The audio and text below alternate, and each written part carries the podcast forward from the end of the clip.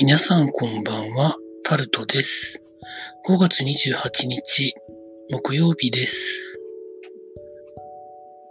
なんか、梅雨前線がなんか上がってきそうな気がする今日この頃でございますが、皆さんいかがお過ごしになってらっしゃいますでしょうか。今日は短めで終わります。まずは、緊急事態宣言が全国的に解除されてから、東京で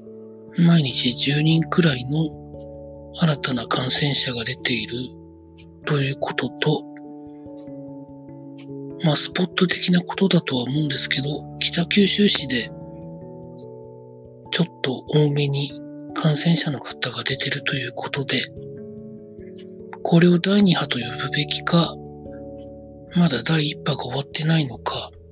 というふうに考えるのか、いろんなものがあると思いますが、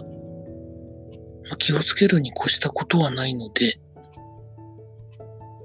私は私なりの考え方で、皆さんも皆さんの考え方で、理解しないようにやっていきたいなと、私は思っております。あとはですね、一つ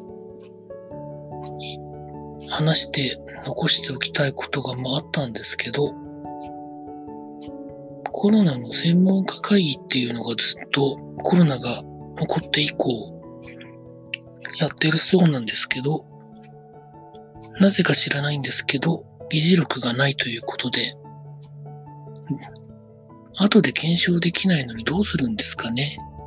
っていうふうに思ったところでございました。以上タルトでございました。